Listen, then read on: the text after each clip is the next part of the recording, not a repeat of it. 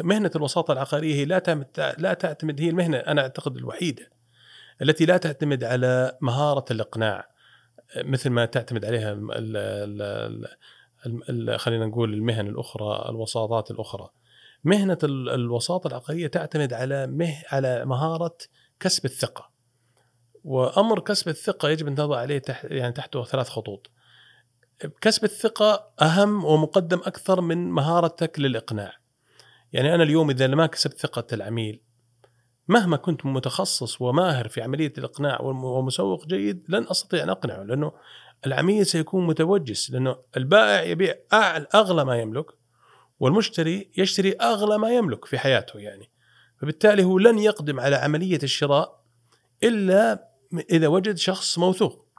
لك أن تتخيل كمثال لو رحت انت أي دولة أخرى وحبيت تشتري عقار في هذه الدولة أنت لن يهمك مدى احترافية المسوق في الإقناع بقدر ما أنك أنت تجد إنه هذا مسوق مريح يعني كسب يعني كاسب الثقة يعني خاصة الانطباع الأولي. وللأسف الشديد إنه مهنة الوسيط العقاري كانت في السابق يعني يعني يعني هناك صورة ذهنية سلبية على الوسيط العقاري إنه يسمى شريطي وغير صادق و فبالتالي من الصعب عليك إنك تكسب ثقة بسهولة. يعني يجب إنك أنت تضحي وتقدم خدمات ما بعد البيع وتتواصل بشكل دائم وتكون صادق في عملية النقل آه، للأطراف.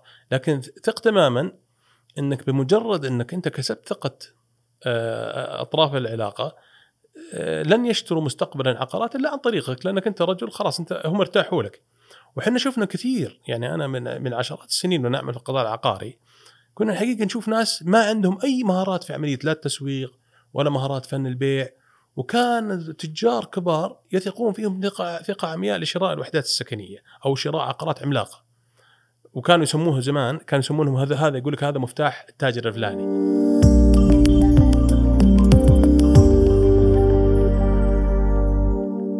أهلا بكم أعزائي المستمعين والمشاهدين في بودكاست حديث عقاري. ضيفنا هذه الليلة الأستاذ خالد المبيض المؤسس والرئيس التنفيذي لشركة منصات العقارية. سوف نتحدث عن كثير من الأمور، الوسطاء العقاريين، الضواحي السكنية، السكن منخفض التكلفة، هل العقار سوف ينخفض؟ هل توقيت الشراء اليوم؟ هل أنت اليوم مستحق للدعم العقاري أم لا؟ تابعونا. حياك الله أبو عبد العزيز. الله يحييك أهلا وسهلا. شرفتنا ومتحمسين آه، نستفزك اليوم ونطلع ما بجعبتك. جزاك الله خير. شكرا على هذه الفرصة الطيبة. اللي نسأل الله أن نقدم شيء ينفع المشاهدين. إن شاء الله. أبو عبد العزيز اليوم آه، نظام الدعم السكني الجديد اليوم كثير من الناس يبغون يعرفون كيف الآلية إنه آه، آلية الدعم الجديدة والقديمة والفرق بينهما. هذا سؤال جيد لأنه أعتقد إنه كان في البداية ما كان في الحقيقة وضوح في الفرق بين الدعم القديم ودخل فيه كثير الحقيقة من آه، يعني خلينا نقول الدخلاء على هذا الموضوع وغطوه بشكل خطأ. آه، أنا أعتقد إنه الفرق أمرين فقط. الأمر الأول إنه أصبح أكثر ذكاء بحيث إنه يخدم الأقل دخلا أو خلينا نقول أكثر ذكاء وعدلا إنه صار يعني يوجه السيوله الأكبر والفائدة الأكبر للأقل دخلا وهذا المفروض يعني. آه الأمر الثاني إنه أعطاك آه أو آه، مرونة في اختيار ثلاث طرق للاستفادة من الدعم. طبعا إنه أصبح أكثر ذكاء ومرونة بحيث إنه يقدم الدعم للمتضررين في عدم تملك السكن اللي راتبهم أقل من 10000 ريال يعني يبدأ من أقل من 10000 إلين توصل إلى 3000 إذا وصلت لل 3000 فأقل فأنت حتأخذ الدعم كاملا. آه، طبعا آه، إذا إذا كان راتبك أكثر من 10000 فأنت حتأخذ أقل طبعا من اللي راتبه أقل. وهذا أمر أعتقد إنه ممتاز جدا لأنه آه، من جانب إنه راعى وفي نوع من العدل في تحديد الشرائح. والميزة الثانية إنه في النهاية هذا هذا الدعم الحكومي هو عبارة عن ميزانية محدودة. فبالتالي إذا كان في هناك ذكاء وعدل في عملية توزيع هذا هذا هذا الدعم على الأقل أكثر تضررا اللي هم الأقل دخلا فهذا حيعطيك آه، يعني ديمومة واستمرارية أطول وإمكانية لتمويل عدد أكبر من المحتاجين. الأمر الثاني هو أعطاك آه، مرونة في الخيارات. قال لك إنه ممكن أنا أعطيك الدعم على شكل إنك تأخذه مقدما مباشرة كامل قيمة الدعم اللي حتحصل عليه كإنك تستفيد منه كدفعة أولى. تدفع دفعة أولى وبالتالي حيقل عليك أكيد إنك تدفع دفعة أولى كبيرة حيقل عليك الأقساط. أو تأخذه على شكل أقساط شهرية. يعطيك إياه على شكل أقساط شهرية تساعدك في الأقساط الشهرية الخاصة آه، في شراء منزلك أو الشكل الثالث والأخير هو إنه يعطيك إياه على شكل تحمل للفائدة فائدة البنوك. طوال طبعا اللي هي طوال فترة التمويل. فبالتالي هذه هذه تقريبا فقط الفرق اللي صار بين القديم والجديد. ممتاز. بس ما ما تعتقد أبو عبد العزيز اليوم يعني آه أنا لما يكون راتبي أقل من 10000 وأنا مستحق كيف أنا أقنع نفسي إنه أنا أتملك منزل بهذا المبلغ. يعني اليوم اليوم يعني إذا تكلمنا عن الشقق مثلا 700000 أو 800000 ريال اليوم باخذ لي دعم 500000 و300 على الب... 300000 على البنك 300000 هذه أدفع عليها فوائد. صحيح. صح ولا لا؟ طيب أنا كيف أحسب الحسبة هذه؟ أنا كل هذه المعلومات من عندي اليوم. طبعا هذا سؤال جيد. طبعا شراء المنزل هو شراء يعني أنا أعتقد إنه من أهم القرارات اللي يتخذها الإنسان في حياته. فبالتالي هو ليس امرا تشتريه يعني يعني مرتين أو ثلاث مرات في حياتك. على الأغلب أنت حتاخذه مرة تتخذ تتخذ, هذا القرار مرة واحدة في حياتك وحيكون أهم قرار في حياتك. فبالتالي يستحق منك إنك تدرسه بشكل جيد وتبحث عن المنتج اللي يناسبك. آه، آه، لا تنسى برضو نقطة مهمة جدا أنه عدد كبير من المحتاجين السكن هم خارج المدن الرئيسية. فبالتالي أنه يجد وحدات سكنية ب 300 ألف ولا ب 500 ألف ترى بالنسبة لهم أمر آه، جدا آه، يعني منطقي. وأيضا هناك عدد كبير من المحتاجين للسكن لديهم أرض ولكن يحتاجون إلى آه، قرض للبناء. وبالتالي قرض البناء أكيد حيكون أقل تكلفة فبالتالي ممكن انه يكون هذا حل ناجح لهم.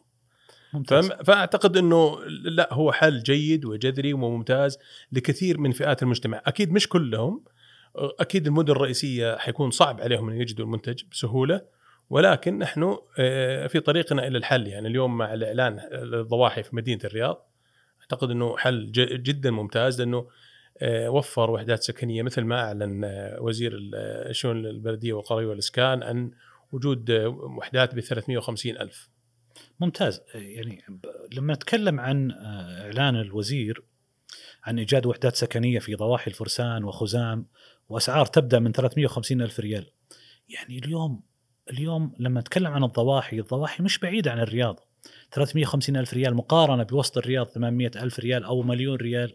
أعتقد إنه هذا المبلغ فيه منافسة عالية وفي أسعار يعني آه، أعتقد إنه أسعار آه، ما لك عذر اليوم إنك أنت تتملك. فهل هل هذه الأسعار أو هذا الإعلان سوف يؤثر على باقي أسعار الوحدات اللي اليوم أسعارها من 800 ألف إلى مليون أو أكثر؟ شوف فيما يخص سؤالك إنه حيأثر أكيد حيأثر لأنه وجود هذه الضواحي أصلا يعني في كل دول المتقدمة خلينا نتكلم يعني وهذا أمر يعني أصلا من الحلول كانت مطروحة من السابق إنه المدن الرئيسية اليوم لا يمكن حل أزمة السكن في توفير وحدات سكنية منخفضة الكلفة داخل هذه المدن الرئيسية. لك أن تتخيل في مدن مثلا زي نيويورك أو آه، دبي أو خلينا نقول الدول اللي هي المدن نوعا ما السكن فيها مرتفع جدا. كان الحل ليس بخلق آه، وحدات آه، منخفضة الكلفة داخل هذه المدن. كان الحل وهو بالمناسبة من عشرات السنين أن يتم عمل ضواحي تبعد عن هذه المدن واليوم مع وسائل التنقل الموجودة مثل القطارات أو حتى السيارات أو الباصات يصبح من السهل على سكان هذه الضواحي أن يأتوا يوميا للعمل في المدن الرئيسية ويعودوا مرة ثانية إلى الضواحي. طبعا الضواحي فيها ميزات يعني يعني لا يمكن تحصلها بسهولة يعني أول شيء حتكون أقل تكلفة لأنه الضواحي طبعا أكيد إنها مناطق تكون آه، يعني اراضي آه، جدا منخفضة الكلفة في البداية توصيل الخدمات سيكون بشكل آه، أكثر يعني يعني خلينا نقول احترافية حيكون هناك الحقيقة آه، ميزة تنافسية لسكان هذه الضواحي بعد عن الإزعاج و طبعا المدن دائما مكتظة بالسكان ومزعجة ويعني ويكون حتى فيها مشاكل بيئية. فالضواحي آه، باعتقادي الشخصي إنها من جهة توفر وحدات سكنية وإمكانية لتوفير وحدات سكنية لكافه طبقات المجتمع. يعني تقدر تأخذ على وحدات سكنية منخفضة الكلفه كسكن اقتصادي. وأيضا ممكن هذه الضواحي تستوعب قصور. يعني كل فئات المجتمع ممكن تسكن وتصبح هذه الضواحي. يعني يعني لا نحط في بالنا أن الضاحية هذه هي منطقة لمحدودي الدخل فقط أو للفقراء أو لطبقة معينة من الناس، لا هذا غير صحيح. في كل دول المتقدمة الضواحي يسكنها جميع فئات المجتمع، بالعكس يعني في حتى في القاهرة كان بداية الدريم لاند كلنا نعرف هذا الموضوع إنه دريم لاند كانت بعيدة عن القاهرة في ذاك الوقت حوالي يعني أول ما طرحت كانت حوالي يمكن تعتبر يعني نوعا ما بعيدة وكانت تتكلم عن عن عن وحدات سكنية أغلى من الأحياء الراقية في داخل مدينة القاهرة. وكانوا طبعا يسوقونها للأغنياء إنه هذه فرصة لك إنك تبعد عن ازدحام المدينة وهناك الحقيقة خدمات مميزة وحراسات خاصة وإلى آخره. طبعا نجحوا في في في في خلق صورة ذهنية جيدة عن هذه الضواحي إنها ليست لفئة محدود الدخل وبعد كده بدأوا يسكنوا برضو جميع فئات المجتمع الأخرى في نفس هذه الضواحي. نجحت هذه الضواحي بشكل كبير جدا.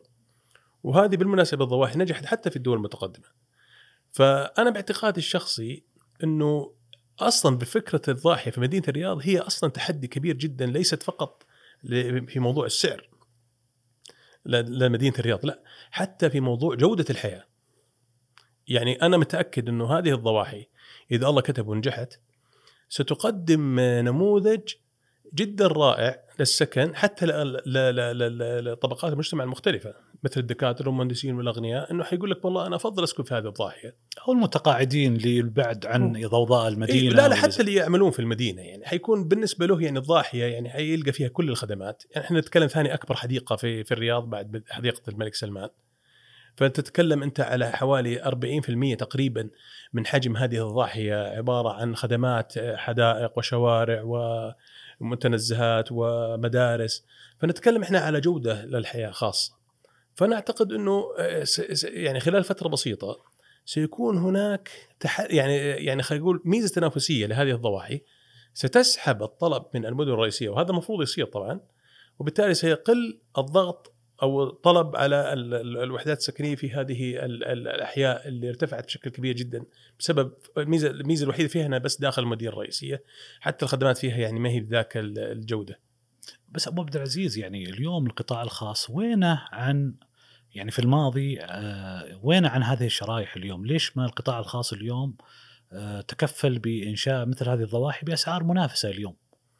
طبعا شوف الضواحي على على يعني من تجارب الدول المتقدمة، الضواحي يجب أن تتبناها أو تكون هناك شراكة بين القطاع الخاص والقطاع الحكومي. بحكم أن الضواحي يعني لا يمكن أن يتبناها القطاع الخاص لأنه تكاليفها يجب أن يكون هناك نوع من الدعم الحكومي خاصة فيها لكي تنجح وتقدم شرائح جميع شرائح أو تقدم وحدات لجميع شرائح المجتمع. هذا من جانب. الأمر الثاني الحقيقة آه، فكرة الضواحي للأسف في خلال الفترات خلينا نقول 15 سنة الماضية عندما بدأت آه، آه، تطرح في في أسواق السعودية لم تتبناها الشركات العملاقة. ومثل ما أعلن سيد صاحب السمو الملكي الامير محمد بن سلمان إنه 90% أو 99% من الشركات العقارية العملاقة اللي كانت موجودة وكان لها دور كبير جدا ما كانت بمستوى الاحترافي المأمول إنها تستطيع إنها تخلق ضواحي. فهذا هذا السبب الحقيقة واليوم وجود لولا وجود شركات اليوم مثل روشن والشركات صندوق الاستثمارات العامة يمكن ما كان نجحت موضوع الضاحية. فبالتالي هي هي الفكرة الأساسية هي عملية من يعلق الجرس. يعني اليوم يا أبو عبد العزيز يعني هل اليوم إنه سعر مخفض مخفض في ضاحية ما معناته جودة أقل أو جودة أعلى أو ماذا؟ يعني اللي فهمت أنا من كلامك اليوم إنه آه، جودة الحياة لن تقل مستواها عن جودة الحياة بداخل الرياض ومع ذلك سوف تحصل على سعر عقار بسعر أقل. هذا هذا سؤال جيد لأنه مثل ما تفضلت أنت كثير من الناس يعتقدون إنه الضاحية إنه بمجرد إنه أعلن وزير الشؤون البلديه والإسكان إنه سيكون هناك وحدات تبدأ من 350 ألف ريال معناته هم يعني صارت هناك صورة ذهنية سلبية على إنه هذه الضواحي سيسكنها فئة واحدة من المجتمع وهذا كلام طبعا غير صحيح. وجود الضواحي بهذا بهذا بهذا المستوى وهذا الحجم وبهذا الزخم آه، هو اللي يعطي إمكانية ل خلينا نقول تنوع الشرائح. فبالتالي آه، من السهولة إنك تستطيع لأنه حجم الأرض عندك ضخمة جدا هناك master plan أو ما يسمى المخطط الكامل فتستطيع أنت بكل سهولة عملية تنويع شرائح المجتمع. تستطيع أنك تبني عماير آه، ب ب ب يعني بطوابق مرتفعة بحيث إنك تقلل التكلفة تكلفة الوحدة السكنية وبالتالي من السهولة تصل إلى 350 ألف. طبعا هذا الامر لا يمكن أن تسويه في المدن الرئيسية لأن المدن الرئيسية لا تريد أنك تختار حي معين وتبني عليه وحدات آه، ذات طوابق مرتفعة ويصير هناك اكتظاظ كبير جدا وازدحام إضافي. لكن تستطيع أن تسويها في الضواحي لأنها خططت من البداية على هذا الشكل. وأيضا سيكون هناك أحياء مجاورة في نفس الضاحية لفئات المجتمع الأخرى. وبالتالي هذه حتى فكرة الإسلام أنك تسكن الغني جنب الفقير. فبالتالي أنا أعتقد إنه آه، لا يعني إنك أنت توفر وحدات سكنية منخفضة على إنه بالضرورة يكون على حساب جودة السكن وجودة الحياة في هذه الضواحي. أبو عبد العزيز خلينا ندخل يعني سؤال ثاني، اليوم ما شاء الله تبارك الله الصفقات العقارية والمبالغ اللي تعلن مبالغ كبيرة ولا شك الرياض وصل إلى أرقام تاريخية لم تسجل في الماضي. مع نظام الوساطة العقاري الجديد على آه، نظام الوساطة العقاري الجديد كيف تشوف تاثيره على سوق العقار اليوم؟ طبعا آه، إذا رجعنا تاريخيا حقيقة آه، مهنة الوساطة العقارية حقيقة لم تكن مهنة يعني ذات ثقل يعني أو خلينا نقول ليس لها اعتبار كبير جدا في المنظومة العقارية. لأنه الحقيقة كان نظام الوساطة العقارية القديم عمل قبل أكثر من 45 سنة. وعمل في حالة معينة وفي في مستوى معين وحجم معين. وللأسف الشديد خلال فترة 45 سنة لم يتم تطويره. فأصبح هناك كثير يعني لا يوجد أي اشتراطات لأي شخص يستطيع أن يدخل ويمارس هذه المهنة. فبالتالي أصبح هناك من السهولة أن يكون هناك دخلاء يدخلون ويخرجون من هذه في هذه المهنة لأنه آه، النظام القديم لم يكن هناك أي وضوح لواجبات ومهام آه، الوسيط العقاري آه، فبالتالي يستطيع أي شخص يدخل ولا يوجد أي آه، تشريعات ولا تنظيمات تحاسبه أو تقدم له الدعم الذي يحتاجه. ففي خلال الفترة هذه أصبح من الصعب أن أن تنشأ كيانات محترفة في ظل هذا النظام القديم للوساطة العقارية وهذا السبب يمكن اللي كان يجاوب إنه كثير من الشركات أو خلينا نقول دول مجاورة كان لديها شركات وساطة بدأت صغيرة ثم كبرت وأصبحت شركات عملاقة آه، تحوي آلاف الموظفين بينما في السوق السعودي على أنه قديم وعريق آه، معظم الشركات الوساطة يعني تواجه صعوبات ولا ولا ولا تكبر لأنه النظام القديم لم يكن يفرق بين آه، الوسيط العقاري بصفته الطبيعية ووسيط العقاري بصفة الكيان العملاق اللي عليه واجبات وتحديات ورواتب وإيجارات. آه، النظام الجديد لا، النظام الجديد حقيقة عندما صدر حقيقة كان نظام ممتاز جدا آه، حدد هذه المهنة ووضع لها اعتباراتها واحترامها. أيضا كما أنه حفظ حقوق العاملين في هذه المهنة أيضا وضع واجبات آه، تحتم على آه، العاملين في هذه المهنة أن يحترموها وبالتالي أصبح المتعاملين في المنظومة العقارية سواء البائع أو الشاري يحترموا هذا الوسيط لأنه لديه واجبات وحقوق ومهام وعقود. وعقود آه، يجب أن تحترم. وأيضا أصبح هو جزء فاعل بسبب هذه التشريعات اللي وضعت له. أصبح جزء فاعل أساسي يعني هو صار مهم جدا في هذه المنظومة منظومة خلينا نقول الاستثمار العقاري أو البيعية.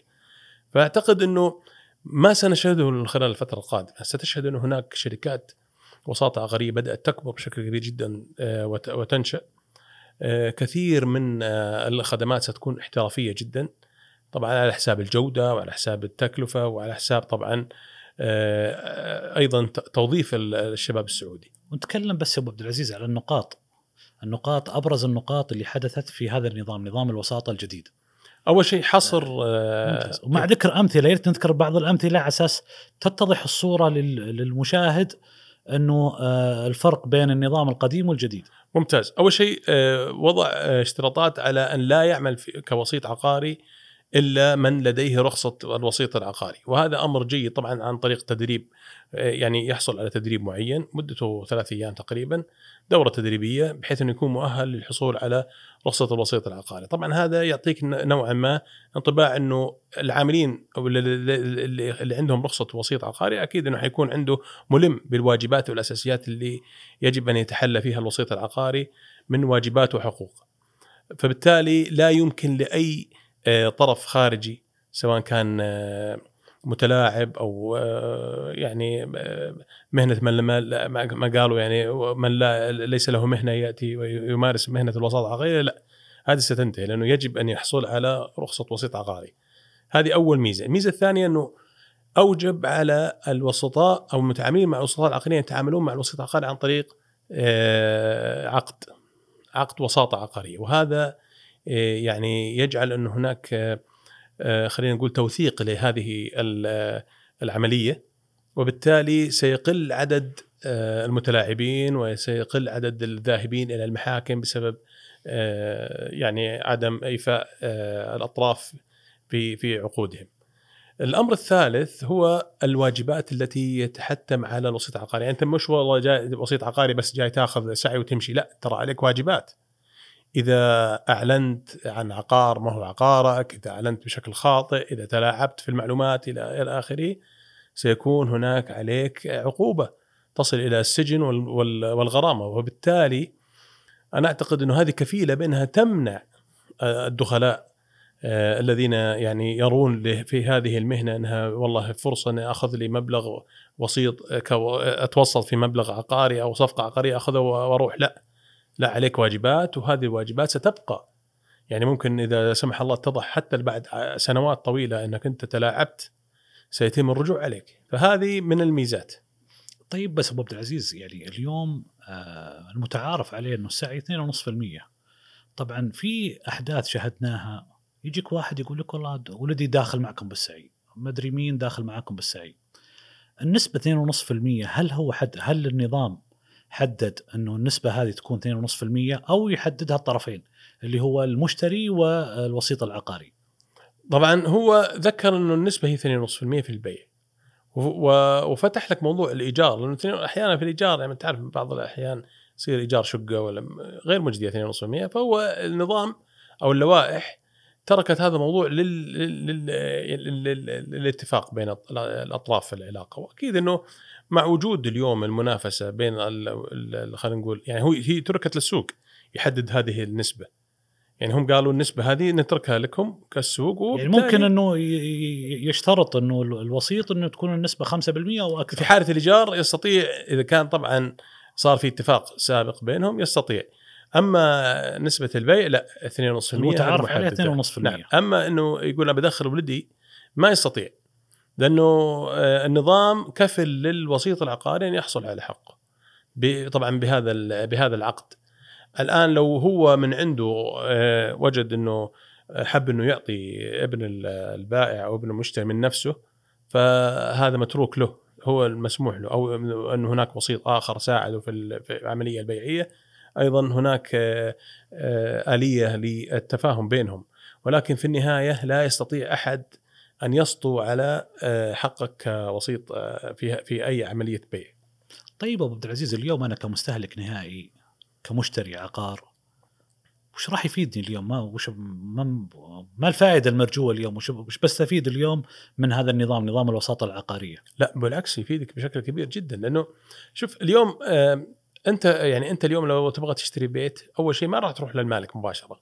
حتروح للوسطاء سواء كانوا عن طريق منصات التواصل الاجتماعي أو أشخاص أفراد طبيعيين يعني هم يبحثون لك عن هذه الوحدات. يعني أنت ما عندك وقت إنك تروح تبحث لكن تحتاج إلى شخص يكون ثقة تحتاج إلى إلى إلى إلى وسيط عقاري آه، يقدم لك خدمات آه، جيدة وناجحة وتساهم في عملية إيجادك لل- للوحدة السكنية بشكل سريع و- و- و- وبمعلومه صحيحة. فبالتالي أنت ما عندك مشكلة تعطيه آه، سعي. أيضا بالمقابل كمالك إذا بنى وحدات سكنية هو طبعا ما راح يقعد يوظف موظفين متخصصين في التسويق فبالنسبه له هو يبغى يتفرغ لعملية الب- البناء وهذه أفضل له يعني على أساس إنه يوفر في وحد- الوحدة السكنية. ويستفيد من وجود هؤلاء الوسطاء المحترفين لتسويق هذه العقارات وبالتالي يتخارج منها بسرعة. آه، تخارجه السريع سينعكس طبعا على تخفيض الكلفة، كلفة الوحدة السكنية في النهاية، فبالتالي أيضا حيستفيد من من عدم ارتفاع الكلفة أيضا المواطن أو المشتري. فبالتالي لا وجود الوسيط وهذا بالمناسبة في جميع دول العالم يعني حتى الأكثر تقدما الوسيط له أهمية آه، في جميع أطراف العلاقة. وأيضا الوسيط له دور مهم جدا في عملية التأكد من سلامة الملكية وصحة انتقال الملكية آه، بين الأطراف. يعني اليوم أبو عبد العزيز يعني نشوف اليوم مع ال social media اليوم نشوف بالواتساب بتويتر عروض مئة ألف مطلوب معروض مئة ألف بل أنه فيه أراضي معروضة أملاك أصحابها ما عرضوها للبيع ومع ذلك تجدها أنها متداولة بالسوق أنها للبيع. اليوم النظام الوساطة الجديد كيف يعني سوف آه، يعني يحد من هذه التصرفات السيئة؟ اولا لا يستطيع الوسيط العقاري أن يعلن عن وجود أي عقار لم يوقع عليه اتفاقية بيع من المالك أو وكيله مباشرة. وبالتالي أي شخص آه، يعلن عقار وهو لا ليس غير متأكد من موضوع الملكية هو مباشرة يعرض نفسه لل- للغرامات اللي تصل إلى إلى السجن وغرامات كبيرة. تصل إلى مليون ريال يعني ما الموضوع ما هو سهل. فبالتالي لو لو المالك هذه العقار اكتشف إنك أنت عارض عقاره آه، أو سطيت أو سطوت على عقاره آه، أو معلومات عقاره بدون وجه حق هو بكل بساطة يستطيع أن يشتكيك وبالتالي تعرض نفسك إلى والغرامة. يعني مع النظام بالتالي الجديد انت النظام الجديد أنت حتشوف كثير من هؤلاء سي... سيضمحل يعني, يعني هذه الرسائل اللي تتداول في الواتساب عن عروض وهمية سوف تختفي مع نظام الوساطة الجديد؟ طبعا لأنه كل عملية بيع أو كل عرض عقاري يجب أن يتضمن آه، رقم آه، ال- ال- العقد أو ما يسمى آه، العرض العقاري كل عرض لديه رقم مسجل في يعني هذه هذه هذه خلاص الآن يعني يفترض إنه يعني حتى كثير أنا من أنا في عدة جروبات في الواتساب كثير من مدراء الجروبات مجرد أحد نزل عرض عقاري على طول يدخل آه، المدير ويقول له لو سمحت يا إنك تحط آه، رقم عضويتك وأيضا رقم آه، رخصة أو خلينا نقول العقد الوساطة بينك وبين صاحب هذه الأرض أو إنك تشيلها بسرعة لأن أنا ما ودي أتعرض لل- لل- للمساءلة وهذه بالمناسبة برضو موجهة لباقي مدراء الواتساب groups الواتساب وحسابات ال social media إنه انتبهوا من موضوع العروض التي ليس عليها أرقام آه، معلن أو أرقام وسيط عقاري. طيب عبد العزيز أنا اليوم حصلت لي عقار معروض للبيع وكيف أنا ب- كيف حماية حقوقي وش الواجب علي إني أسويه اليوم؟ هو إذا أنت شفت عقار معروض للبيع عن طريق وسيط عقاري ولا لا العقار هو تبعي ومعروض في السوق وأنا ما عرضته. إيه، على طول أنت تروح تشتكي آه، ل... ل... ل... عندك الان الهيئه العامه للعقار بمجرد أنك أنت وجدت هذا العرض تعطيهم على طول رابط هذا العرض وهم على طول يعني يتواصلوا معه طبعا ويعرض نفسه للمساءله واعلنوا قريبا أنه في عدد كبير جدا من المخالفين تم آه، تغريمهم. طيب أبو عبد العزيز عندما يعني اليوم لما شفت عقار عجبني وعندي أطلقت نية الشراء اليوم العربون كيف آليته راح تكون؟ العربون آه، برضو آه، سؤال جيد لأنه هو حدد أيضا بالنظام. هم زمان كان العربون حقيقة آه، يأخذه ال- الوسيط وفي حالة تراجع المشتري لأي سبب كان يحصل المالك على كامل العربون. هذا كان الحقيقة الشكل المتعارف عليه سابقا. تقول لي في نظام يحدد هذا العمل؟ أقول لك لا هو هو كان عرف. وكانت طبعا هذه مسألة مشكلة خلافية. دائما تروح للمحاكم وتشغل المحكمة في أمور بسيطة جدا. أحيانا يصير يعني مبلغ العربون يعني حتى مبلغ العربون كان يعني ما هو محدد يعني أحيانا يكون مليون ريال. يعني يمثل 10% قد يكون من قيمة الصفقة وممكن يمثل 20% المتعارف عليه إنه 10% العربون أو يعني يعني 5% إلى آخره. فهو أو باتفاق الطرفان. لا هو كان هذا ال- اليوم ال- النظام الوساطه العقارية لا حدده قال لك إنه بما لا يتجاوز ال 10% ممتاز. تمام؟ لا يتجاوز يعني ممكن أقل حسب الاتفاق. وهل والمدة؟ ما ما حدد مدة لكن هي مدة أكيد ان المده حتكون محدودة يعني مدة ال- ال- التفاوض. لأن هي عادة تكون محدودة على مدة بين, بين إنك أنت تحط العربون لشراء الوحدة السكنية والوسيط يقو أو الوحدة العقارية والوسيط يتواصل مع المالك إذا قبل أو رفض هذا ما تكون أخذ وقت كبير جدا على الأغلب. آه، لكن الحقيقة النظام حدد قال إنه في حالة إنه صار هناك تعثر من قبل المشتري. يعني المشتري هو اللي تراجع لأي سبب كان. آه، تراجع قهري خلينا نقول يتم خصم 25% من قيمة العربون لصالح الوسيط. الوسيط حرام تعب. هو اللي راح وجاء وكذا يطلع بلوشي لا. فحتروح للوسيط العقاري 25% والباقي سيذهب إلى آه، صاحب العقار كتعويض على فترة التعطل هذه. لكن إذا كان المبلغ أكثر من 10% لا يجب المتبقي أن يرجع مباشرة للمشتري. ممتاز. طيب أنا عندي عقار أبو عبد العزيز عرضت للبيع وجاني واحد وأعطاني عربون 10% متفقين. بعد شهر شهرين طبعا إحنا ما ذكرنا في العقد أنه العربون يكون لمدة معينة 60 يوم أو 90 يوم ما ذكرنا هذا الكلام. أطالب الرجل بباقي المبلغ آه، ما أعطاني. فجأة جاني الشخص بعد أربع سنوات وقال لي أنا دافع لك عربون وهذه قيمة المتبقي من عقارك. طبعا بعد أربع سنين ارتفعت الأسعار. العقار اللي بمليون أصبح بمليونين مثلا أو ثلاثة مليون أو أكثر أو أقل. ولكن أعطاني عربون 10% و90% سددها لي بعد أربع سنين. كيف يحكفل النظام حقي اليوم؟ طبعا النظام لا وضح قال إنه في حالة إنه العربون هذا آه، الوص... طبعا هو حيروح للوسيط حيكون مؤتمن عليه في حالة إنه انتهت العلاقة بين المشتري والبائع بدون أن يتم عملية البيع يجب على الوسيط أن يرجع ال- الحق. لصاحبه كم في المده؟ حالة تأخر طبعا أعتقد إنه اللوائح ذكرت المدة بس إنه لو تأخر عليه غرامة عليه غرامة وقد تصل إلى إلغاء آه، عضويته في الوساطة أو رخصته كوسيط عقاري فلا هذه لا وضحت بشكل واضح جدا في اللوائح التنفيذية إنه يجب على الوسيط أن أن أن يعيد الحق لحقه سواء كان آه، طبق عليه اللي هو لصالح المالك أو إنه المالك رفض البيع وبالتالي العربون هذا يجب أن يرجع مباشرة للمشتري.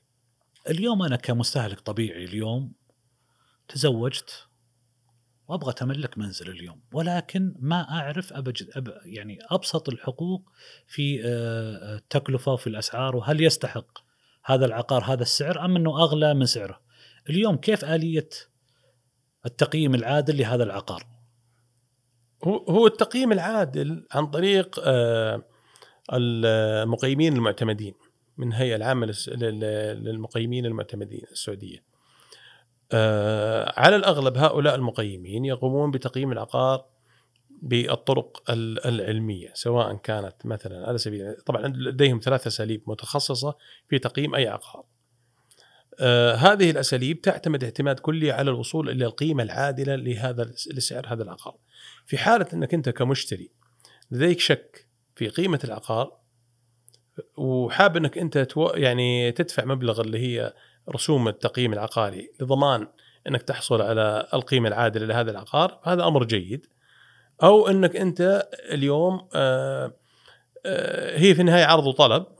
يعني العقار أنت قد يعني تراه إنه مناسب لك آه، سواء كان مرتفع نوعا ما لكن أنت الموجودات في هذا العقار أو التشطيب أو نوع التشطيب أنت مقتنع فيه. وهو في النهاية عرض وطلب تبدأ مناقشات وتوصلتوا إلى اتفاق بينك وبين المشتري للشراء. فأنا أعتقد إنه يعني اشتري خلاص انتهى الموضوع. لكن إذا حبيت إنك أنت تتأكد وتدفع رسوم التقييم العقاري فهذا يعتبر طبعا نور على نور. طيب هل هل رسوم التقييم العقاري اليوم من الشركات محددة بشيء معين أو بثمن معين؟ لا هي متروكة للسوق للعرض والطلب لكن هناك عدد كبير من المقيمين وبالتالي هناك منافسة بينهم. لكن بشكل عام خل... خلينا نتكلم اليوم عقار. أنا بشتري لي وحدة سكنية ب ب 350 ألف ريال مثلا. كم أدفع عليها تقييم اليوم؟ يعني التقييمات تبدأ من 1000 ريال إلى 3000 ريال. طبعا هي تعتمد أنت على قناعتك بالمقيم العقاري. هناك مقيمات شركات تقييم كبيرة عملاقة. وهناك مقيمين أفراد. أنت أنت يعني أكيد الشركات الكبيرة أكثر موثوقية بالنسبة إذا أنت أردت أن تأخذ يعني جهة ذات موثوقية عالية لكن في النهاية أنا أعتقد انه كل المقيمين موثوقين لأنهم يتبعون إلى اشتراطات هيئة آه، العامة أو الهيئة العامة للمقيمين السعوديه. أبو عبد العزيز اليوم أنا كشخص آه، مقدم وعندي طموح وأتمنى أني أنا أبني أمبراطورية مع آه، وجود النظام الوسيط العقاري الجديد وش النصائح اللي تقدمها لي اليوم؟ شوف أنا دائما أقول إنه الوسيط العقاري أو مهنة الوساطة العقارية هي لا لا تعتمد هي المهنة أنا أعتقد الوحيدة التي لا تعتمد على مهارة الإقناع مثل ما تعتمد عليها ال ال ال خلينا نقول المهن الأخرى الوساطات الأخرى. مهنة الوساطة العقارية تعتمد على مه على مهارة كسب الثقة. وأمر كسب الثقة يجب أن تضع عليه تحت يعني تحته ثلاث خطوط. كسب الثقة أهم ومقدم أكثر من مهارتك للإقناع. يعني أنا اليوم إذا ما كسبت ثقة العميل مهما كنت متخصص وماهر في عملية الإقناع ومسوق جيد لن أستطيع أن أقنعه لأنه العميل سيكون متوجس لأنه البائع يبيع أغلى ما يملك والمشتري يشتري أغلى ما يملك في حياته يعني فبالتالي هو لن يقدم على عملية الشراء إلا إذا وجد شخص موثوق. لك أن تتخيل كمثال لو رحت أنت أي دولة أخرى وحبيت تشتري عقار في هذه الدولة أنت لن يهمك مدى احترافية المسوق في الإقناع بقدر ما أنك أنت تجد إنه هذا مسوق مريح يعني كسب يعني كاسب الثقة يعني خاصة الانطباع الأولي. وللأسف الشديد إنه مهنة الوسيط العقاري كانت في السابق يعني يعني يعني هناك صورة ذهنية سلبية على الوسيط العقاري إنه يسمى شريطي وغير صادق و فبالتالي من الصعب عليك إنك تكسب ثقة بسهولة. يعني يجب إنك أنت تضحي وتقدم خدمات ما بعد البيع وتتواصل بشكل دائم وتكون صادق في عملية النقل آه، للأطراف. لكن ثق تماما إنك بمجرد إنك أنت كسبت ثقة آه، أطراف العلاقة آه، لن يشتروا مستقبلا عقارات إلا عن طريقك لأنك أنت رجل خلاص أنت هم ارتاحوا لك. وحنا شفنا كثير يعني أنا من من عشرات السنين ونعمل في القطاع العقاري كنا الحقيقة نشوف ناس ما عندهم أي مهارات في عملية لا التسويق ولا مهارات فن البيع وكان تجار كبار يثقون فيهم ثقة ثقة عمياء لشراء الوحدات السكنية أو شراء عقارات عملاقة. وكانوا يسموه زمان كانوا يسمونهم هذا هذا يقول لك هذا مفتاح التاجر الفلاني وليس مفتاحه. هذا الرجل ضيع كثير من وقته وجهده لكسب الثقة. فبالتالي أنت اليوم هي ليست عملية والله أنا والله عندي معلومة وأنا فهلوي شاطر بتعلم فن البيع والتسويق وأجي أبيع لك العقار. لا هذه ليست بالطريقة هذه. يجب عليك أنك أنت تمشي بالإجراء الصحيح تكسب ثقة العميل وهذا تحتاج منك إلى وقت. طيب هل تعتقد اليوم عبد العزيز اليوم أنه كوسيط بداية اليوم كوسيط عقاري إني أبدأ أفتتح مكتب وأبدأ إنه أحط لي مكتب ممتاز في موقع ممتاز. وطبعا هذا هذا هذا الشيء يكلفني مبلغ وقدره. ام إني أبدأ ببدايات صغيرة وبعدها أبدأ أتوسع. طبعا هذا هذا هذا سؤال مهم. شوف أنا وجهة نظري إنه أنا قلت لك إنه هي كسب الثقة. اليوم القطاع العقاري قطاع واعد مهما أعطيته يعطيك.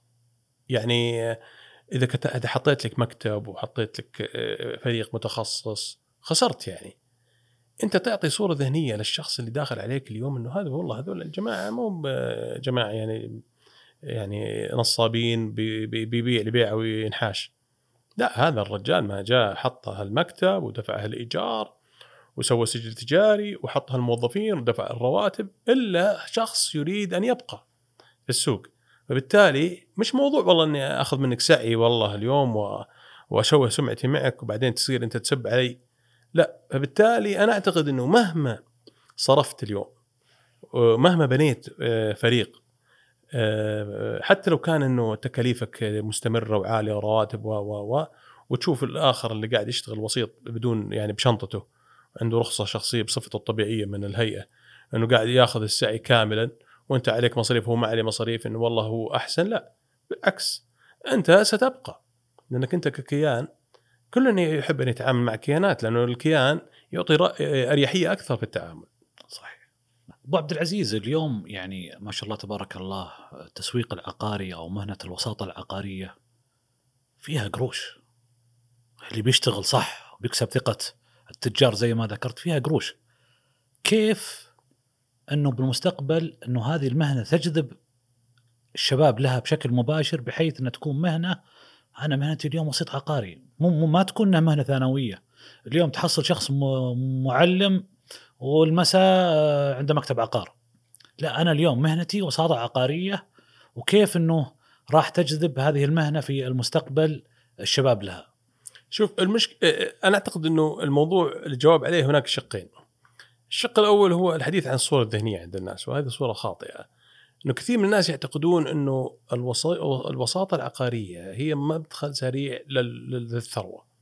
فبالتالي يدخلوه آه، دون أي نوع من الترتيب والتنظيم وحتى بدون أي نوع من الخبرة. يعني أحيانا يعرض عليك يعرض عليك عقار هو أصلا ما شاف ولا يعرف حتى تفاصيله. ويعرض عليك عقار هو ما يعرف مين مالكه. هو جاء لقاه في أحد الجروبات أو سمعه من صديق أخذ المعلومة كذا وجاء عليك. فبالتالي صار هناك الحقيقة خلل في عملية البيع.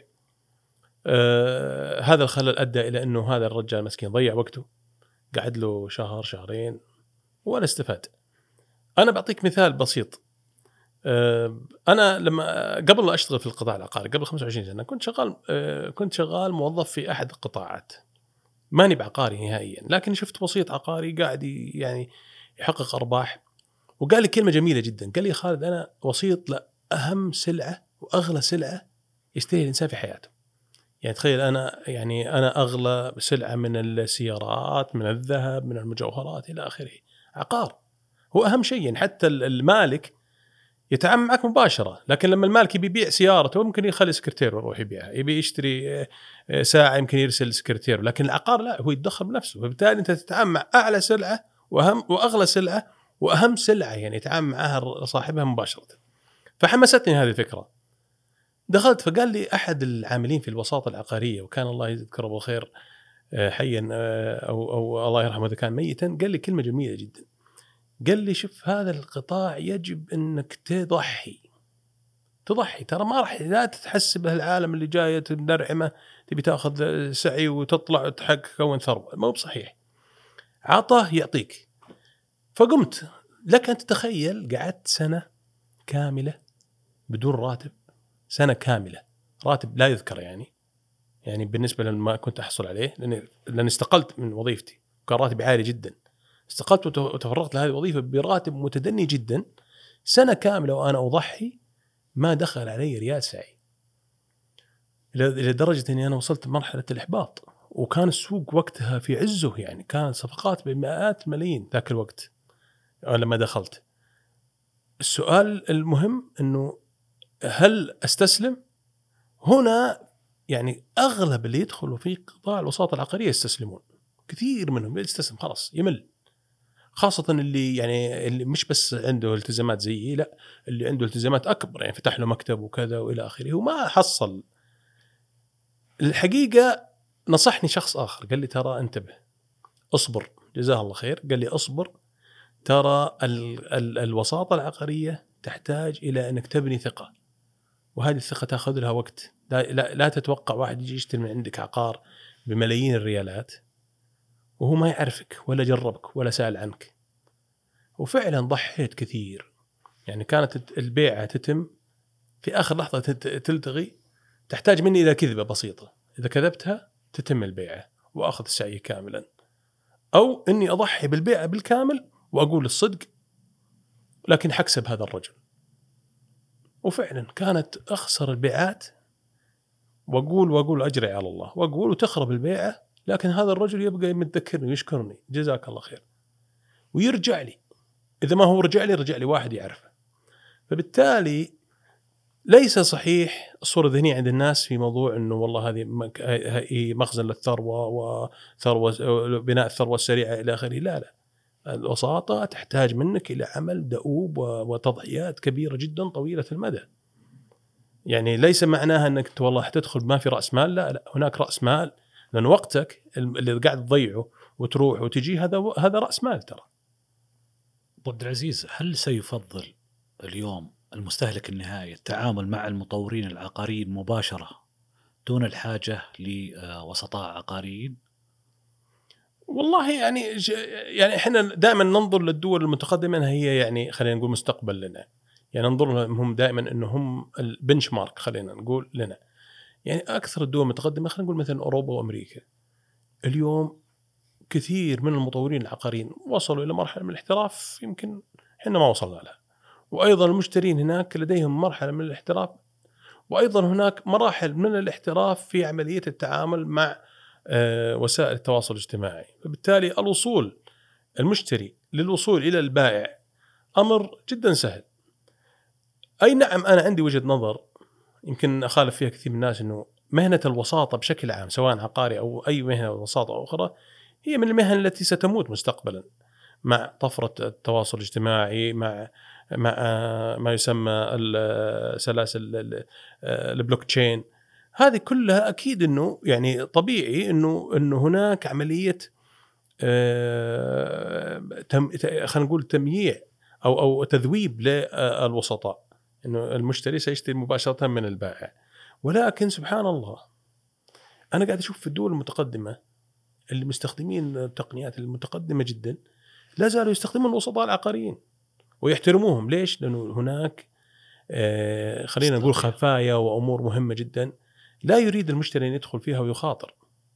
يريد أن يضع بينه وبين المشتري بينه وبين البائع وسيط يثق فيه ولديه واجبات ومهام يستطيع أنه لا سمح الله وجود أي خلل في عملية البيع مستقبلا أن يرجع عليه. أو يحصل على سعر أفضل مثلا. إي نعم صحيح. فبالتالي أنا أعتقد أنه جو جو للجواب على سؤالك أنه لا هناك يعني على الرغم أن أنا أرى أنه هذه المهنة ستموت مستقبلا مع هذه الطفرة في التواصل الاجتماعي لكن أنا بالمقابل أقف متحيرا إنه لا زالت هذه المهنة اليوم لديها زخم واليوم والدليل على إنه لها أهمية اليوم إنه هيئة ال- الدولة مشكورة آه، قرت آه، نظام الوساطة العقاريه فبالتالي هناك يعني أهمية لهذه المهنة.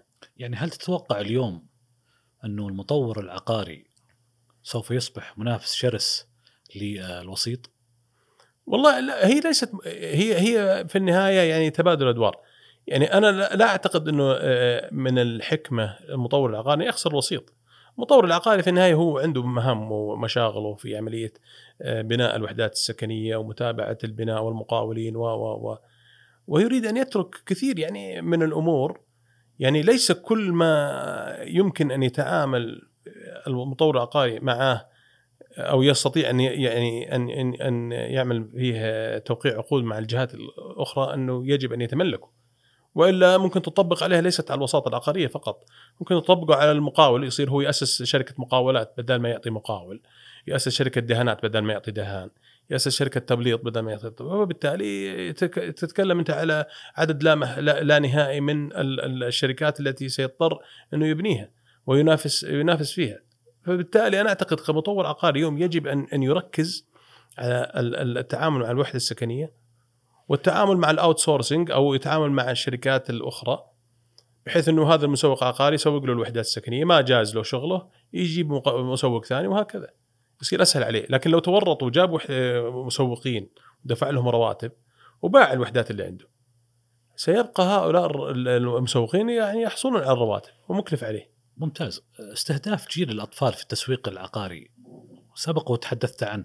نعم. ودي انك يعني وش, وش ما المقصود في ذلك؟ هو الحقيقة أنا دائما أحب أتكلم عن في عملية التسويق يجب أن يكون هناك استراتيجية يعني هدف. آه، كانت أحد الأهداف أو خلينا نقول أحد الاستراتيجيات في دخولي في قطاع التسويق العقاري في شركتي السابقة إنه كنت أستهدف آه، يعني من البديهي إنك تستهدف رجال الأعمال. ولكن مع زخم المنافسة وصعوبة الحصول على ثقة هؤلاء الشركات أو أو ال- ال- العملاء الكبار مع وجود شركات سابقينك بعشرات السنين ولديهم ثقة مثل ما قلت لك أصبح من الصعوبة بمكان إنك أنت تستهدف يعني حتى لو لو لو كانت استراتيجيتك تستهدف هذه الشريحة.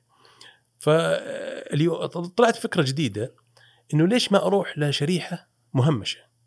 شريحة الأطفال. شريحة الأطفال آه، أول شيء كانت في ذاك الوقت آه، وسائل التواصل الاجتماعي غير مكلفة للوصول لهم. يعني كان في ذاك الوقت أذكر إنه كان برنامج الكيك فسهل جدا إنك توصل لهذه الشريحة. وهذه الشريحة أصلا الشركات العقارية العملاقة ال- الوساطة العقارية اللي, اللي سبقتك بسنين ما تستهدفهم تنظر لهم إنهم ما هم جيلهم أو ما هم ال- الجيل المستهدف. فوجدت إنه هذا الوصول لهم أسهل. اثنين إنك لما تتعامل مع الطفل في ال- الرسائل التسويقية ستصل إلى مرحلة أعلى من مرحلة ما يسمى الإقناع أو الثقة. ستصل إلى مرحلة اسمها مرحلة بناء الولاء يصير ول... عنده ولاء لك لأنك بديت معاه من الطفولة. وهذه الشركات كثيرة يعني على سبيل المثال شركة المراعي اليوم نزلت منتجات للأطفال لأنها تبني الولاء عندهم نستلي تبني الولاء عند الأطفال. فبالتالي أنت تتعامل مع شركة المراعي ومع شركة نستلي إن هذه من الشركات العريقة اللي كنت تشوفها وأنت طفل. فبالتالي هناك نوع من الولاء. الولاء يشبه آه، تعصبك. يعني إذا بتبني الولاء عند طفل يشبه كثيرا تعصبك لنادي رياضي. تقعد تتهاوش أنت وأخوك ولا أنت وأص- اصدقائك على نادي يمكن يخسر وتقعد تتخانق وترتفع ضغطك. نوع من الولاء. ولاء لأنه بدأ معك من الطفولة. والأمر الثالث مهم جدا هو انه هؤلاء الشريحة ثلاث سنوات أربع سنوات خمس سنوات سيصبحوا هم الجيل الورثة. هم اللي حيرثوا المناصب هم حيصيروا مدراء حيتخرجوا. فهذول زباينك جاهزين وانت صايدهم من أول وباني عندهم مش الثقة لا أعلى من الثقة هي الولاء. وفعلا بدينا نحصد نحصدها بشكل واضح جدا إنه بدينا ندخل نلقى المسؤول الجديد شاب متحمس يقول أنا أعرفكم أيوه يا سلام كذا وحصدنا بشكل كبير جدا. أنا كنت أتكلم مش على هذه التجربة فقط. أنا كنت أتكلم على إنه كيف أنت يكون عندك استراتيجية. يعني أنا شركتي الحالية عندي استراتيجية مختلفة. هي إني أنا قاعد أستهدف آه، فئة آه، الشباب اللي يحبون التطور. اللي يواكبون التطور وهذا فحطيت سلوغان حق الشركة عندي مستقبل الخدمات العقارية لأنه مستقبل كلمة مستقبل هي اللي تلفت انتباه هذا الشباب لأنه إحنا كلمة تشد. ت- تشد هذه الفئة. وأيضا هذه الفئة أنا أعتقد إنه هي الفئة اللي صارت هي المتمس هي الماسكه المناصب الكبيرة. لو تلاحظ أنت اليوم الدولة قاعدة تأخذ فقط ال- المحترفين اللي هم مواكبين للمستقبل فبالتالي أنا أبغى آه، أستخدم استراتيجية تصيد هذول. هذه هذه الفئة. وفعلا دخلنا تقنيات حطينا حتى في في رسائلنا مباشرة صورة طفل لابس ال VR وتكلمنا كثير عن موضوع أهمية استهداف آه، هذه آه، هذه الفئة. وأعطينا صورة ذهنية للناس لهذه الفئة إنه حنا مستقبل الخدمات العقارية. فبالتالي وجود الاستراتيجية أنا أعتقد الاستراتيجية بحد ذاتها سواء كانت للأطفال أو لأي فئة من فئات المجتمع مهم جدا. يعني ما يكون أنت بس تسويقك عشوائي إنه والله بس بسرعة وين مع الخيل إيش أقرأ. ابو عبد العزيز كيف ترى تأثير المنصات العقارية اليوم في المملكة العربية السعودية وتأثيرها على سوق العقار؟ طبعا لا شك إنه تأثيرها كبير. يعني نحن من أكثر الدول في المنطقة آه، استخداما للانترنت هناك أكبر أك أكثر الدول نموا في استخدام وسائل التواصل الاجتماعي المملكة العربية السعودية. يمكن لا يكاد يخلو بيت من من هذا الأمر بل حتى إنه حتى فئات العمرية الكبيرة أيضا يستخدمون آه، وسائل التواصل الاجتماعي. فبالتالي هي مهمة جدا. آه، لك أن تتخيل إنه من من 25 سنة أدوات التسويق اللي اللي طرأ عليها في خلال الخمس سنوات الماضية لم تطرأ من 25 سنة. يعني يعني من 25 سنة إلين قبل ثلاث أو خمس سنوات كانت هذه الحقبة لحالها وأدوات تسويقية لحالها وهالثلاث سنوات هذه من حجم ال- ال- التطور الرهيب اللي صار في عملية التسويق الإلكتروني. هذه أصبحت يعني أنت تخيل أنت أصبحت تتعامل مع أدوات مختلفة مع جمهور مختلف مع رسائل مختلفة تماما. حتى الموظفين اللي كانوا شغالين معك من أربع سنوات لا يمكن أن. ان ان أن تستفيد منهم خلال الثلاث سنوات الأخيرة لأنه حجم حجم ال- ال- العمل مختلف ونوعية العمل مختلفة يعني هل وصلت هذه الممارسات اللي تحدثت عنها للمستويات العالمية؟ والله شوف الطموح الطموح كبير جدا يعني من الصعب اليوم يعني مهما مهما تطورت في عملية التسويق الإلكتروني وجبت ناس يعني متمكنين سيأتيك آه، ناس متمكنين أكثر فبالتالي هذا القطاع ما عاد يتعامل مع أدوات محدودة مثل ما كان في السابق صحف محلية وإعلان طرق لا هذا القطاع كل يوم يجيك واحد عنده فكرة عنده عنده مهارة جديدة في استخدام التواصل الاجتماعي. فبالتالي يجب عليك أن تواكب بشكل دائم لأنه هو رئتين الشركة. ال- ال- يعني في السابق كنا نعمل outsourcing لل لل- لل- خلينا نقول التسويق الإلكتروني اليوم ما ما تقدر تعمل outsourcing هذا يجب أن يكون عندك هو أساس من أساسات نجاحك لتقديم الخدمة العقارية الناجحة طيب أبو عبد العزيز يعني من دام إننا دخلنا في هالجانب نبغى نشوف وش يعني أبرز التقنيات الجديدة غير المنصات والت- والتطبيقات التقليدية اليوم في آه، آه، النشاط العقاري ال- تلك ال- الممارسة اليوم بالسوق أو التي سوف تكون بالمستقبل. طبعا بالإضافة لما ذكرت هناك الحقيقة ما يسمى الذكاء في عملية استهداف الشريحة. اليوم كل يستطيع انه يدفع مبلغ ميزانية ويحطها على على منصات التواصل الاجتماعي ويعلن. أه، وتجيك النتيجة عاد أنت وحظك يجيك واحد من الهند، يجيك واحد شايب، يجيك واحد خارج عن الشريحة اللي أنت تستهدفها. أنت كذا كأنك رميت فلوسك برا. اليوم الذكاء في اختيار الشريحة أكثر يعني و وتحليل نتائج أي حملة تسويقية تسويها بحيث إنك أنت تتعلم لأن هي شوف الحملة التسويقية الناجحة في وسائل التواصل الاجتماعي تعتمد على ثلاث مراحل. المرحلة الأولى هي عملية إطلاق إطلاق ال- ال- الحملة، طبعا تجهيز الرسالة وإطلاق الحملة هذه المرحلة االاولى. المرحلة الثانية هي عملية قياس أثر آه، ال- ال- الحملة. إنك أنت تجي لل- للمسوقين في المرحلة الثانية تقول لهم ها كيف النتيجه؟ والله يا أخي الزبون قاعد يدق علي ما هو فاهم ال- المنتج، بالتالي في خطأ في الرسالة، ترجع للمرحلة الأولى. المرحلة الثالثة والأخيرة هي عملية استقبال وخدمة وإغلاق هؤلاء ال- الحجم من العملاء، يعني في على سبيل المثال إذا عندك منتج يتعامل مع مع, مع, مع عدد كبير جدا من العملاء، فبالتالي يجب أن يكون عندك كول سنتر. يعني ليس من الذكاء إنك أنت تسوي حملة موجهة لآلاف متوقع منهم مئات اللي يتصلون عليك وأنت حاط رقم جوال ما حيلحق. فبالتالي حيصير عندك أنت هدر في أو ضياع خلينا نقول لك عدد كبير جدا من العملاء حيحطوا عليك آه، علامة استفهام أو أو حيأكسوا عليك مقال وما يتعاملون معك. فبالتالي يجب أنك تبحث بذكاء. إذا كان أنت متوقع عدد كبير جدا من الاتصالات للمنتج اللي أنت أعلنت عنه أن يكون عندك آه، استخدام للأدوات الجديدة زي مثلا آه، ال call center الجديد اللي هو اللي يسمونه over IP أو استخدام أدوات محترفة في عملية آه، ال ticketing وتحليل العملاء والت- والتواصل معهم يعني اليوم أنت اليوم لو تشوف آه، اليوم في هناك ذكاء اصطناعي يرد عليك في الواتساب آه، على بعض الش- الشركات العملاقه فبالتالي المراحل الثلاثة الأساسية يجب أنك أنت تكون ملم فيها بشكل جيد. يجب أن يكون لديك كادر ممتاز لأنه من الخطأ الكبير اللي يقع فيه كثير من الشركات العقارية إنه يروح يتعامل مع شركات تسويق كانت تسوق لمنتج عقاري أو غير عقاري، هو في النهاية ما يفهم الشريحة بزيك ولا حيفهم آلية استقبال لأنه هو يقول لك أنا سويت لك الحملة وأنا جاني عشرين ألف click جاني مليون impression خلاص الخلل عندك. يعطيك انطباع إنه الخلل عندك هو قد يكون الخلل مو عندك قد يكون هو تكلفة ال ال ال ال ال الكليك عليك مرتفعة جدا لأنه هو حدد شريحة غير الشريحة اللي أنت بيها وأهلك لك ال- الاتصالات اللي عندك. قد يكون سوى رسالة خطأ.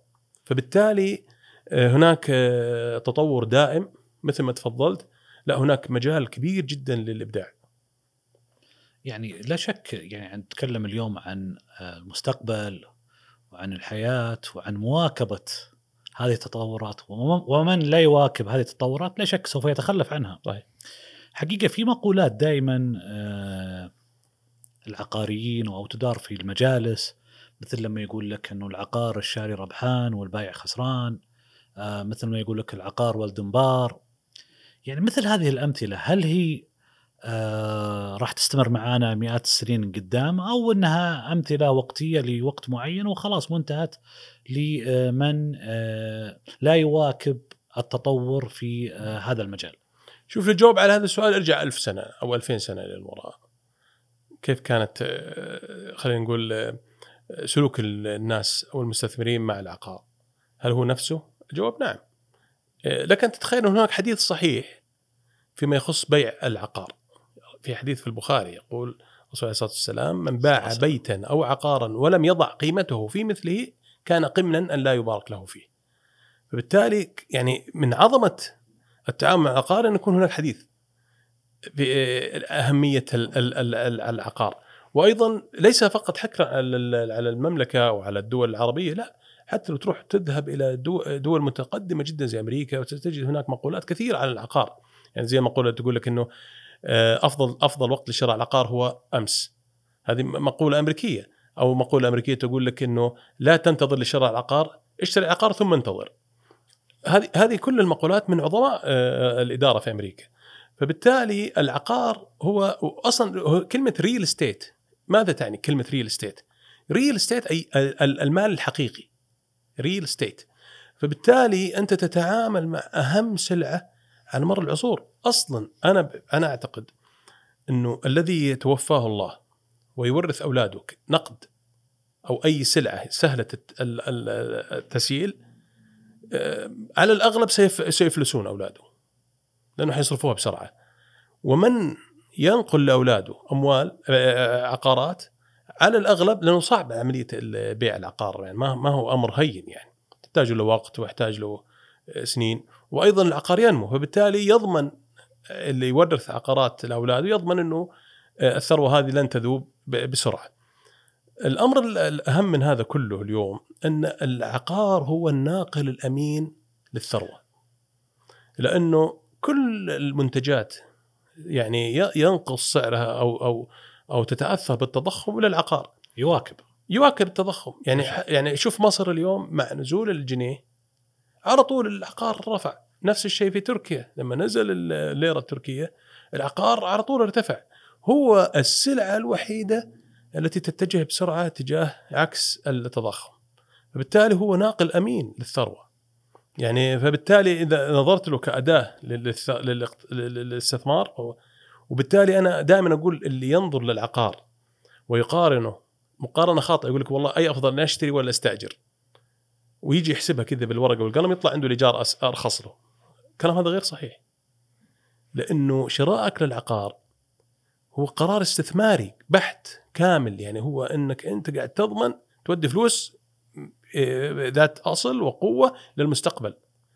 فبالتالي آه، العقار أنا بالنسبة لي أنا أعتقد إنه حتى لو ضغطت نفسك في بداية حياتك الواحد يقول والله أنا عطلت التنمية عندي عشان أشتري عقار. حطيت 70% ولا 60% من دخلي ربطته في العقار فأنا لا سافرت ولا انبسطت مع عيالي ولا ولا ولا وبالأخير وش على أساس أشتري بيت. اي يا حبيبي هذا استثمار. هذا استثمار اليوم العقار لما تخلص أقساطه بعد 20 سنة وال20 سنة ذي تمر كذا ترى ستعرف قيمة ما استثمرته. فبالتالي آه، مو أنا اللي أجي أقنعك إنك تشتري عقار ولا يجي زيد يقنعك ولا لا لا العقار هذا من آلاف السنين. هذا هذا هو يعني قالوا شاهدوا معه يعني. ختاما أبو عبد العزيز استمتعنا بالحديث معك. خبرة. الله يسلمك. وما شاء الله تبارك الله معلومات كنز معلومات. لا شك آه، الحديث معك لا يمل. شكرا, شكرا أخوي سليمان. الله يكثر خيرك. شكرا جزيلا. حياك الله.